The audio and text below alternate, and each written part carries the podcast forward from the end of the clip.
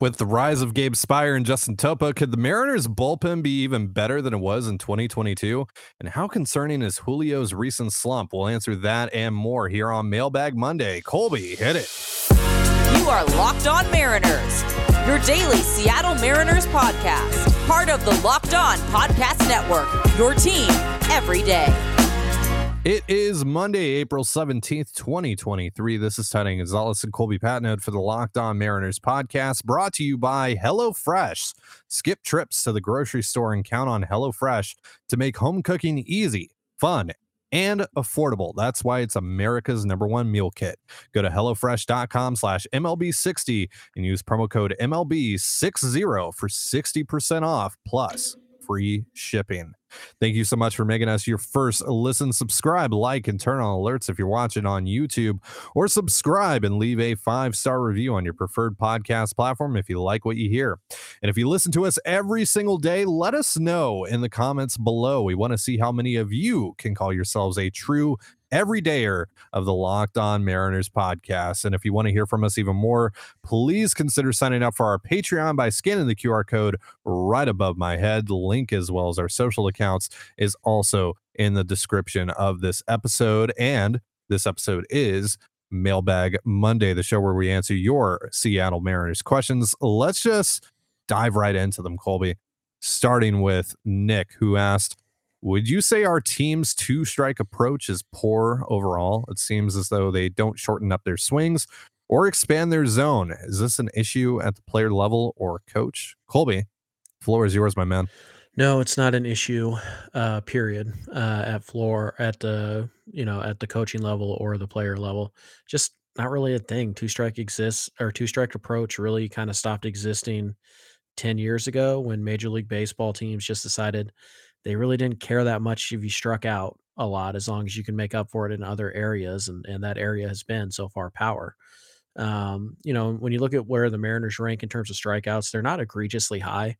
Um, you know, they're, they're kind of, they're in, towards the top of the pack, uh, top of the middle of the pack, but they're right there, you know, basically in the middle of the pack in a lot of different categories, including two strike hitting, um, and, and all that stuff. So, Um, the approach isn't really the problem, you know, and, and the guys who are kind of struggling with strikeouts right now, Raleigh, Teoscar, um, Gino, Julio right now, those are guys you kind of expect to strike out some. Uh, so I, I really don't think, I mean, Ty France isn't striking out. J P's not striking out.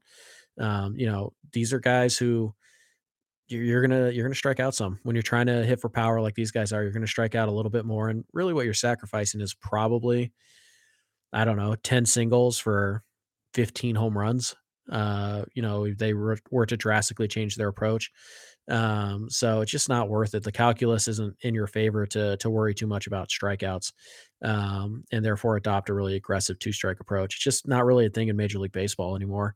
It hasn't been for ten years, ever since, you know, the strikeout really uh, dominated baseball. And, and honestly, how much would a two-strike approach really help with the dominant level of, of pitching that we have in the big leagues right now? Everybody coming out of the bullpens throwing ninety-eight with a wipeout slider.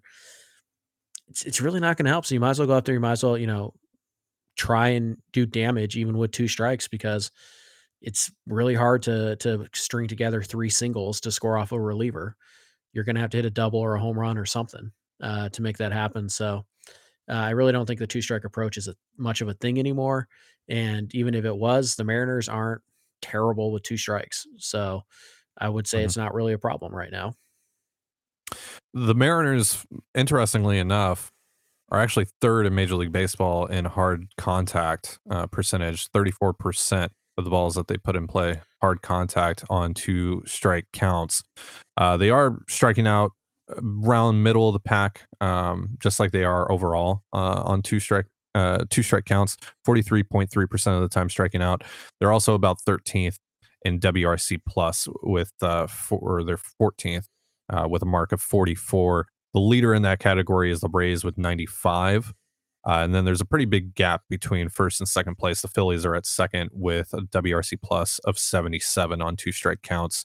The A's, interestingly, are right behind them and third.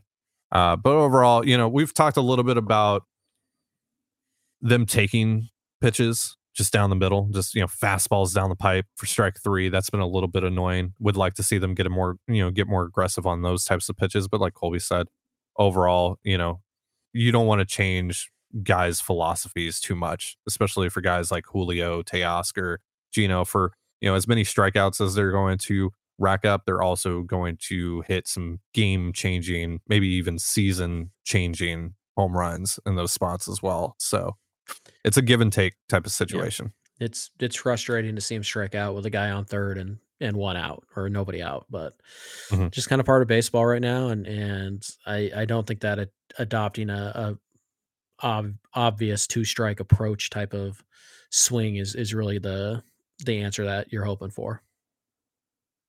Next question here comes from Doug. Are we starting to get a little worried about a possible sophomore slump? No. For Julio? Nope. Next. Next question.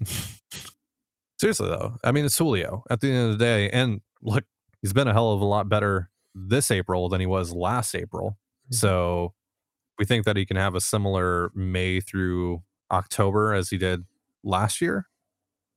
You're looking at a six plus one player. Uh, Julio is going to be fine. Julio is Julio. Like we said, within the context of talking about Jarred Kelenic and when he would face adversity, talked about everyone slumps. Everyone's going to slump, including guys like Julio. And we're seeing Julio go through one of the few slumps that he'll have over the course of the season, just like everyone else, just like Yordan Alvarez and Mike Trout and Shohei Ohtani and Aaron Judge. All those guys are going to slump at some point. Yeah. I mean, it's worth noting that the slump for Julio has only been about a week. Uh, the first yeah. week of the season, he was really good. He was fun. Um, mm-hmm. And even this last week, he still found a few hits here and there. You know, he's managed to keep his head above water, uh, but he is in a little bit of a of a slump right now. But uh, just in general, I don't really think sophomore slumps exist to the degree that a lot of fans think they do anymore, just because it used to be back in the day, you know, it would take about a year to get a good report on you.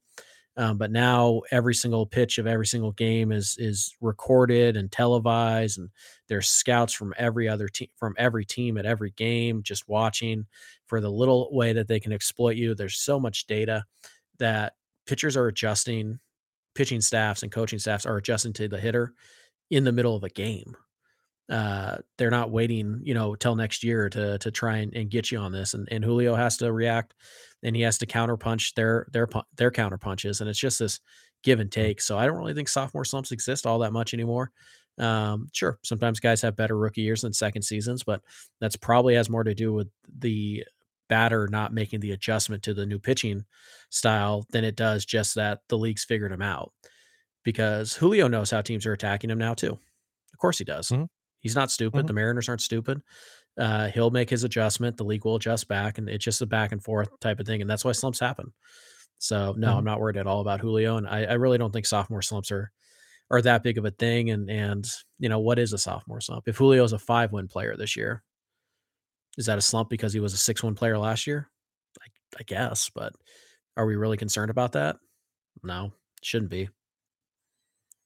Right. So at the end of the day, concerned? Not at all. A little frustrated with what we're seeing out of Julio? Absolutely. In some of these situations where he's overswinging, he's trying to do way too much. Uh, but also amidst this slump that he's in, he's also racked up some pretty high exit velos. They've just gone right at guys. And then he also had that really nice bases clearing triple the other night against the Rockies as well. So there's still been some positive things out of Julio, even when he's not doing what you need him to do, when he's not being the guy that you need him to be. But that's going to happen over the course of the season. I'm not concerned about Julio. I still think that he is well on his way to a six, seven plus win season and, uh, you know, finishing hopefully in the top five of American League M V P voting. That's what I think that he can still be this year. And he's off to a decent enough start to uh, get him on track to do that, I think, even with this little bit of slump that he's going through right now. All right, so we have more questions coming in just a moment, but real quick, a reminder, this episode of Locked On Mariners is brought to you by So Rare. Our new sponsor, So Rare, is a revolutionary fantasy baseball game and marketplace transforming fans into owners with officially licensed digital cards featuring players from across all thirty M L B teams.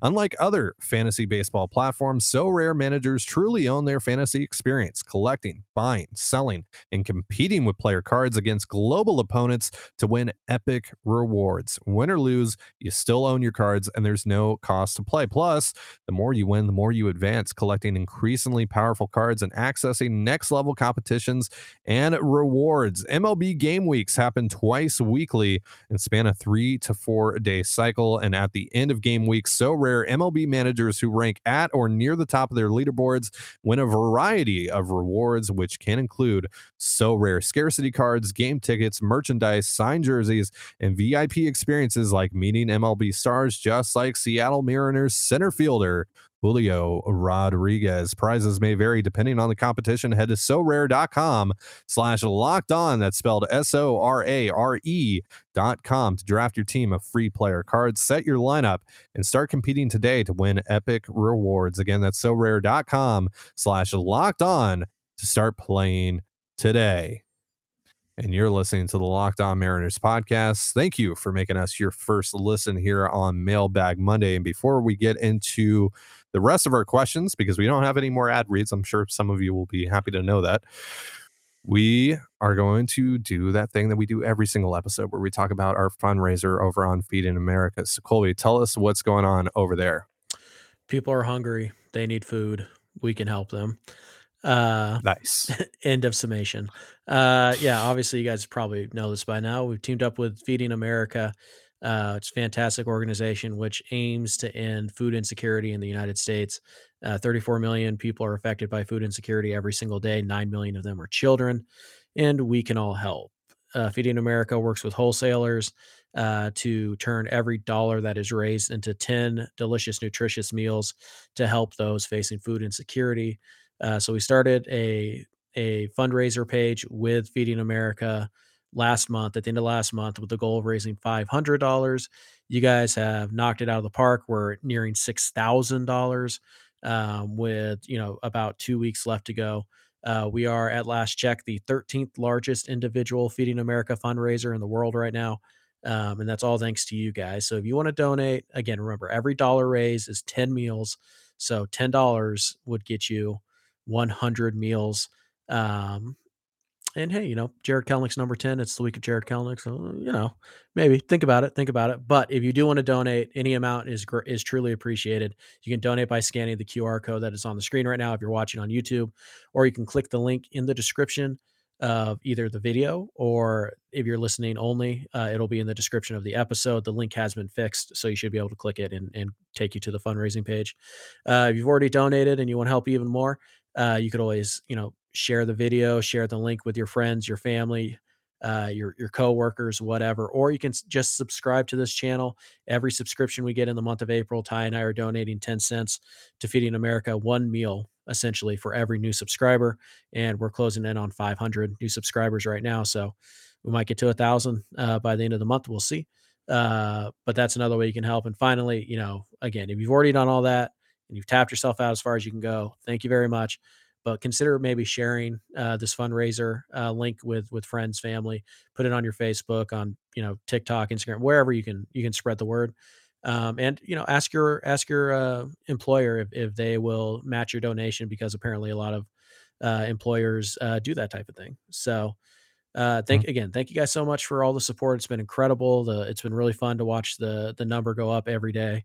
Uh, and to see all the all the fun messages that are put on the donations, and you know whether it's anonymous or or you know you, you want to let us know who you are, we we do appreciate it uh, very much. And and you know we're closing in on sixty thousand meals uh, raised, uh, you know through Feeding America in about what three weeks. So it's really really cool to see the community come together like this. Thank you guys a ton for the great response to this. Let's keep it going. Because at ten K, I'm getting that tattoo. So mm-hmm. get us to ten K. And hey, if you want to maybe donate more than ten dollars for Jarred Kelenic, maybe thirty-four for Felix, because he is still the last major leaguer to throw a perfect game, Colby. That's right. I couldn't care less. I know you don't. Let's see if you maybe care less about this question from Joe. Says he's only been on the major league roster a week, but do you think Justin Topa is turning into something similar to Paul Sewald uh, turned into in twenty twenty-one? Seems like they're thrust or trusting him more uh, because they gave him the ball in the eighth inning today. So yeah, we saw Topa late in yesterday's game. Uh, he continues to pitch very well. what do you think about what we've seen out of Topa? Is he the this year's version of Paul Sewald, Colby? It's possible. Um, there are some similarities. Both guys kind of had cups of coffee with their first organization. Didn't really go that well. Um, acquired by Seattle for Sewald. It was just a minor league free agent deal. The Mariners uh, traded, but didn't trade a lot. And, and Topa was kind of a, you know, an afterthought in the offseason. Um, you know, they both kind of throw from a, a high sidearm style uh, release point. Uh, you know, they both kind of have sliders that they, they rely on heavily. Topa's sinker is a little bit more of a weapon, or it's a little bit different of a weapon than than Sewald's fastball. Sewald's fastball, while not explosive in any manner whatsoever, is still a pretty good pitch for him. So uh, yeah, there are some similarities here in terms of could could he just be that style though? Could Justin Topa end up being like a high leverage arm that the Mariners trust? Uh, you know, late late in the season in these you know must win type of games. Sure, it's certainly possible. We've already seen them kind of start to do that. Um, we saw him come in uh, last night in the eighth ahead of Matt Brash in a one-run game. Uh, Brash wasn't used at all um, yesterday, so maybe that's telling. Maybe that's not. We'll see. Uh, but yeah, I think they're starting to trust Topa, and obviously they're they're starting to trust Speier, uh, Speier a little bit. Um, so yeah, uh, I think it's possible. Sure, uh, you know Jerry and, and his staff are, are pretty good at this, and uh, Topa's always had good stuff. It's just kind of been a matter of of harnessing it Uh, correctly, and the Mariners seem to be doing a pretty good job of that so far. Um, we'll see. It's only been a handful of outings, and and any reliever can look good for you know five outings. Uh, we'll see how he looks on outing ten, twenty, thirty uh, if he gets there. But so far so good, and yeah, it, it's hard not to like the stuff uh, that we've seen from Topa so far. It's still very early, and the, the data is limited. But one interesting thing that I've seen or that I've noticed in Topa's profile this year is that the slider velocity has gone gone up almost a full tick. And we talk about how the Mariners try to emphasize certain things in a guy's game or try to elevate certain pitches in a, in a guy's repertoire. And it seems like maybe they've done that a little bit here with the slider, but still the, the data is so limited at this point, we don't know for sure. Uh, but that is something to at least keep an eye on as the season progresses. Uh, we have another question about the bullpen here, Colby. This one comes from Stu. I think this bullpen has the potential to outperform last year's group. Topa and Speier have been fantastic additions. Is there anything you would change at this point? Well, Colby, on Thursday, you and I talked about potentially moving on from Diego Castillo. Is that the answer here? Is there anything else you would change about this bullpen right now? Not right now. Um, yeah, Diego's interesting. He's... The stuff is really flattened out. He's just not throwing enough strikes either. So it's tough to trust Diego and even mop up duty right now. Uh, mm-hmm. You know, we saw him what walk a guy and hit a guy with a seven run lead in the ninth the other night. Um, yeah. It's just really tough. The sliders, you know, the sliders actually been a little bit better this year, but it can still flatten out on you, which means he has to get value out of the, either the sinker or the, or the four seamer. And it's just not. The velocity's down. Um, Diego's really the only guy I would consider moving on from right now, but I still think you want to give him another couple of outings just to see, because the ceiling on Diego is, you know, a legitimate, you know, back end guy who avoids hard contact and gets a few strikeouts. So, um, you know, I, I don't think that I would change anything in the pen right now, with the exception of, you know, getting Andres Munoz back and healthy. And it sounds like he's on track to come back at the minimum uh, fifteen days and, and, you know, move on from, from McCacken, who is right now just kind of there to exist if needed. He's just chilling. Yeah. yeah. So yeah, I think that's the move, because you don't want to bring up anybody and then send them back down for McCacken. You can just keep McCacken in the pen for now. Um, so yeah, I think that's it. Um, because once Munoz comes back, obviously, you know, McCacken is, is the move for Munoz. Mm-hmm. Uh, and then everybody else right now, I, I think you're okay with, you know, Brash, maybe a couple more rough outings where he's really struggling to throw strikes. Maybe you make a move there, but I think you just kind of chill with the bullpen as is, and, and, you know, be opportunistic if, if somebody hits the waiver wire that you like, and don't be afraid to, to make that move. But no, I, I think the bullpen mm-hmm. is okay right now, but there are a couple of guys who are certainly, I don't want to say they're on the hot seat, but we're certainly watching them a little closer to see if, if maybe they need to make a move there. And guys like Taylor Saucedo um, and mm-hmm. uh, A J Riley Puckett, O'Brien. Yeah. Riley O'Brien, A J Puckett is a guy who, he's already moved up to triple A. They really like his stuff. Uh, Juan Tain is another guy who looks like he's, you know, back to where he was a few years ago, or well, back to where we thought he could be a few years ago out of the bullpen. So yeah, the Mariners have some options there uh, that they can call on pretty easily. So yeah, I don't think you're making a move yet, but I, I think you're, you're watching pretty much you're watching Brash and, and Castillo right now. And, and Castillo is the easy one if you do have to make a move. Yeah. And before, I think it's just, it's going to be a while before we see a, a pretty significant move in the bullpen. And that's probably when you finally have some clarity with regards to Perlander Barroa and what, and what you want to do with him this season. If you want him to actually throw out of the bullpen or not. Um, Isaiah Campbell could make a play eventually. Um, but you know, O'Brien, Puckett, some of those guys, I'm sure they're going to filter in here. Maybe yeah. they'll even start doing that now. Maybe that spot that currently uh, McCacken holds will kind of rotate some of those guys through, and uh, they'll see who ends up sticking. Um, but they're not short of options. And knowing the history and the reputation that this organization has for relief talent and for developing relief ta- talent and identifying them, I'm sure one of those guys is going to hit for them. I, I I would feel fairly confident about that. So I'm not too concerned about the bullpen. I think they'll eventually find their their uh, you know, good mix of eight guys that they go with. Mm-hmm. So next question here comes from Daisy and the Dingo, who asked, if Kelenic keeps on playing well, what does the role look like for Taylor Trammell when he gets back? Um, how good does Taylor Trammell look? Yeah, that, that's the important part. That's the only right? important part. Yeah. Because if Trammell looks good, you still have at-bats to give because you haven't figured out something to do with the D H. Um, you're still yeah. bat short. So if Trammell mm-hmm. looks good, he just rotates in the outfield and the D H like the other three guys or four guys mm-hmm. with Pollock. Yep. Pretty simple, really. But he has to look good yeah. is the thing. Yeah, I, I think, you know, ultimately it affords you more opportunities. It, and this is, again, assuming that he looks good and Kelenic looks good. It affords you more opportunities to D H Teo and possibly get Trammell and Kelenic and Julio all in the, in the same outfield, which would be really nice defensively.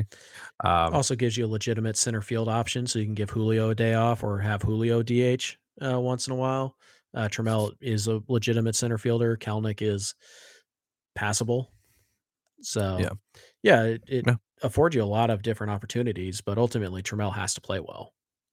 He has to play well. He has to stay healthy. Yeah. He has to be healthy when he gets here too. So mm-hmm. all those questions need to be answered first. But yeah, if both of those guys are looking good, I mean, that's great for the Mariners. Right. That's a right now that, that gives them that that gives them an answer to one of their biggest issues right now. So sure. Right now you have four guys for four spots.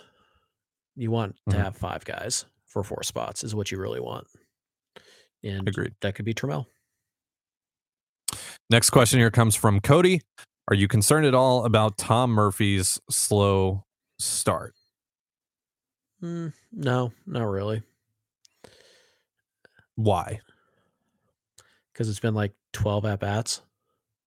That's a good point. The guy missed, yeah. you know, an entire year, and he's just mm-hmm. now getting back to seeing Major League pitching um, on yeah. a nightly basis. So, no.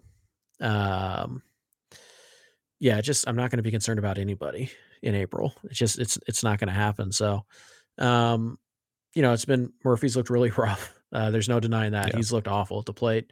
Um, hasn't looked amazing behind it. Hasn't been a huge issue, but not looking great behind it either. Uh, but again, this is a guy who had major surgery on his shoulder, and we know that that that how that can disrupt your swing and, and everything. And you can take as many hacks as you want in the in the cages and, and spring training at bats, but it's just not the same. It's not the same as seeing Major League mm. pitching. Um, so, yeah, I, I think you have to give Murphy a little bit of time to kind of reestablish uh, his, you know, his eye, his hand, his shoulder.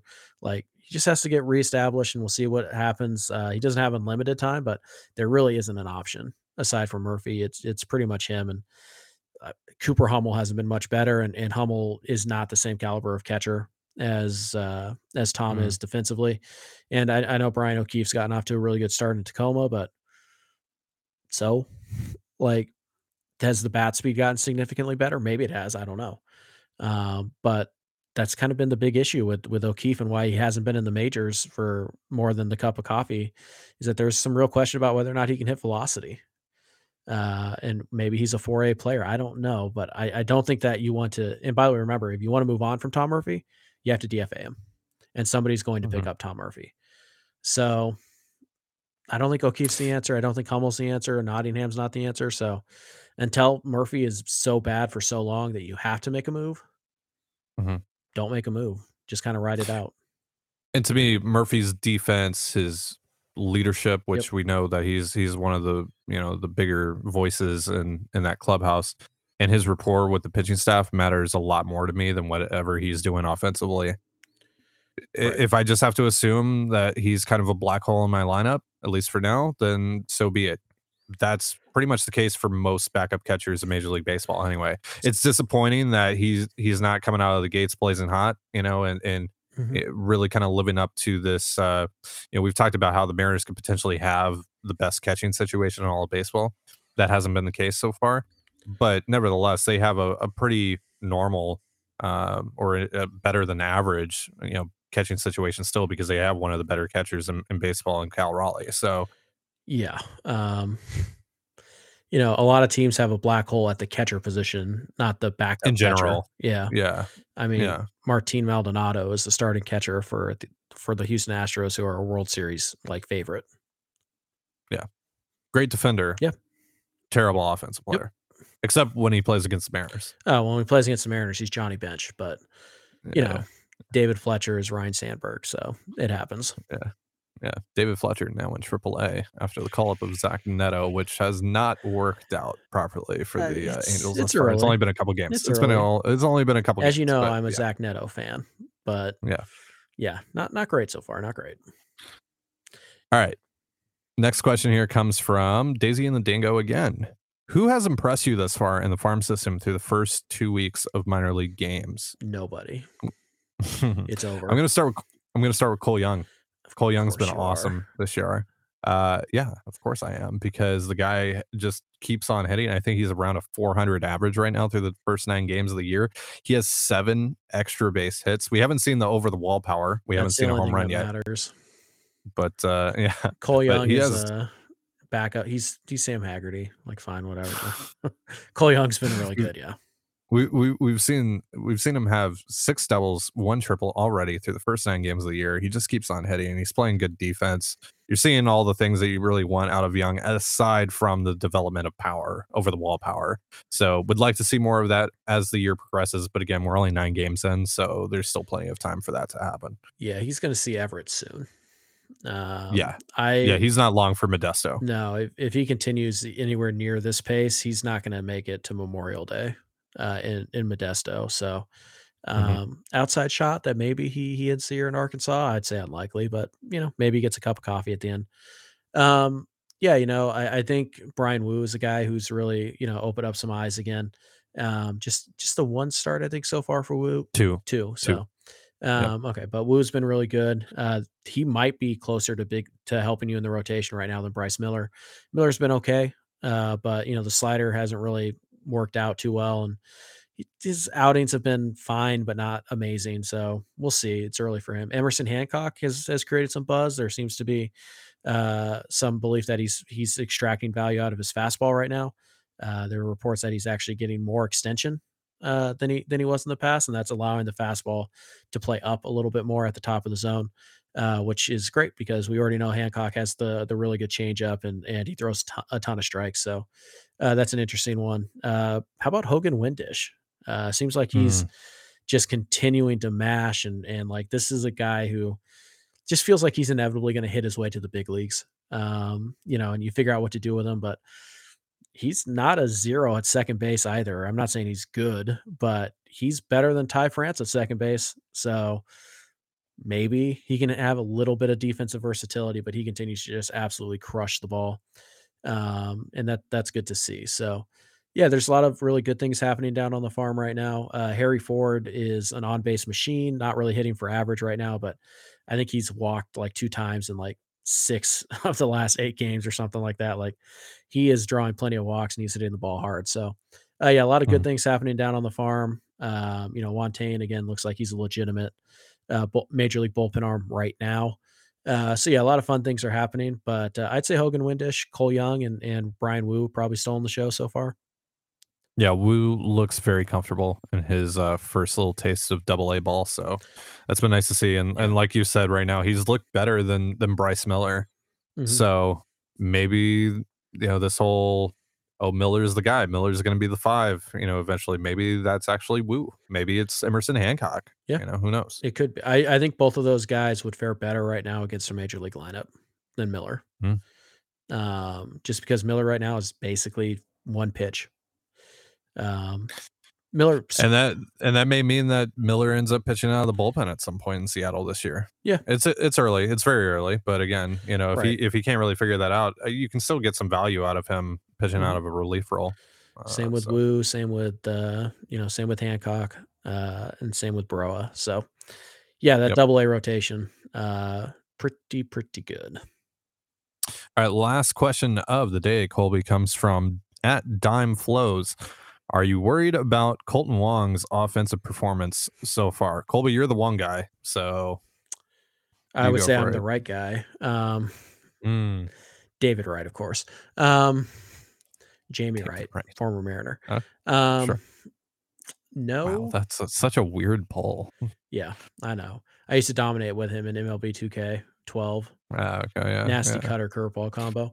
Um, Rob Rob Brantley, M L B yeah, two K twelve, God. Also former Mariner. Yeah. Also former yeah. Mariner, yeah. Uh, for yeah. a brief moment.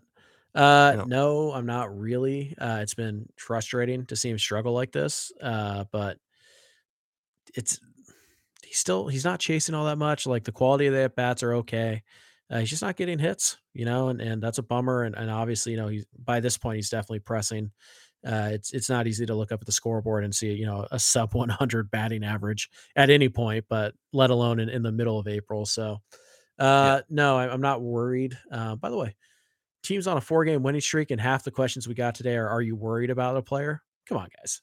I'm the negative one. Really? Really? Uh, wow. Because I'm not worried about anything. And here we're, oh my God, Julio's awful. Colton Wong's been so bad. Oh my, what are we going to do? Win four games in a row? I, I don't know. That's, that's not good enough for you anymore. That's right. I'm turning it on you guys. Turning it on the chat. Yes. Colby chat node over here. Get a load of these guys. Yeah. Uh, no, I'm not. I'm not yet worried about Wong uh, offensive performance, but he does have to figure it out pretty quick.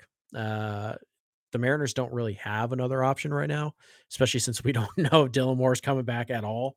Um, they keep on saying, no, he's a couple days away, but you say that every couple days and you get to July and you're like, oh, well, you know, stuff happens. So S- saw, saw him in the dugout during yeah. the Rocky series. Ooh, fun. Ooh. So, I mean, he's alive. Yeah. He exists that, that's good. still. That's good. But yeah. And ha- it's not like Haggerty has pushed the issue there either with his play. So yeah, you know, you just kind of have to wait it out and, and trust the back of the baseball card. Uh, so no, I'm not worried yet. Uh, but I do think, you know, we're, we're about a month away from having to ask some, some pretty tough questions about, you know, how do you extract value out of Colton Wong if he's not going to hit? But there's nothing in Colton Wong's past that would lead you to believe that he all of a sudden decided or or his body decided that he's not a major league quality player at thirty years old, thirty-one years old. So no, not too worried about it yet. Yeah, I mean, you know, you're just going to have a couple guys that start out slow. It's weird. There's really no explanation for it, but just an entire batting order just doesn't all get out to a hot start all at once for every team. I don't know why. It just, it always happens. And it's always a couple of guys that you just, you don't expect to really struggle. And Colton's someone that, yeah, I didn't think was going to get off to a, you know, a three hundred, four hundred, you know, five hundred like start to the season. But like, I also didn't think that he was going to be this bad coming off of the last couple of years.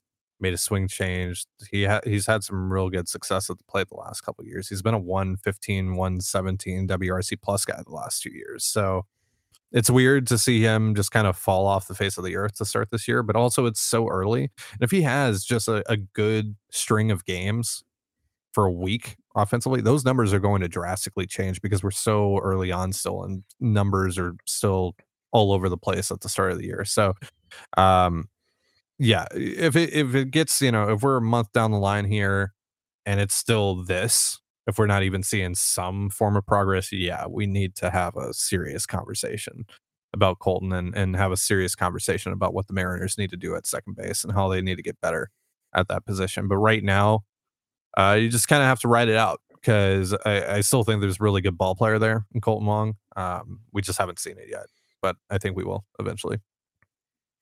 Any closing thoughts before we head out of here, Colby? And I'm just shocked that you guys are as negative as you are. Um, you know, team's playing pretty good ball right now, and you guys are just whining and complaining the entire time. Mm, weird. It's wow. weird. You know, I just, wow. Here I thought I was the negative one, but mm. you guys have managed to surprise even me. Look yeah. in the mirror, people. Look in the mirror. Sure. Sure. Let's, yeah. All right. That's going to do it for our show. Thank you so much for joining us here on the Locked On Mariners podcast. For Colby Patnode, I'm Titan Gonzalez. Be sure to give us a follow on Twitter at LO underscore Mariners. You can follow me at Dane Gonzalez, that's D A N E G N Z L Z, and Colby at C P A T eleven, that's C P A T eleven. Follow us on Instagram and TikTok as well at Locked On Mariners. That's one word, Locked On Mariners. You can also find all that stuff in the description of this episode. And thank you again for making us your first listen. Be sure to tune in tomorrow as we recap tonight's game between the Mariners and the Brewers, and we'll get you set for tomorrow night's game as well on that episode. And with that, have yourself a beautiful baseball day, and we'll see you tomorrow. Peace.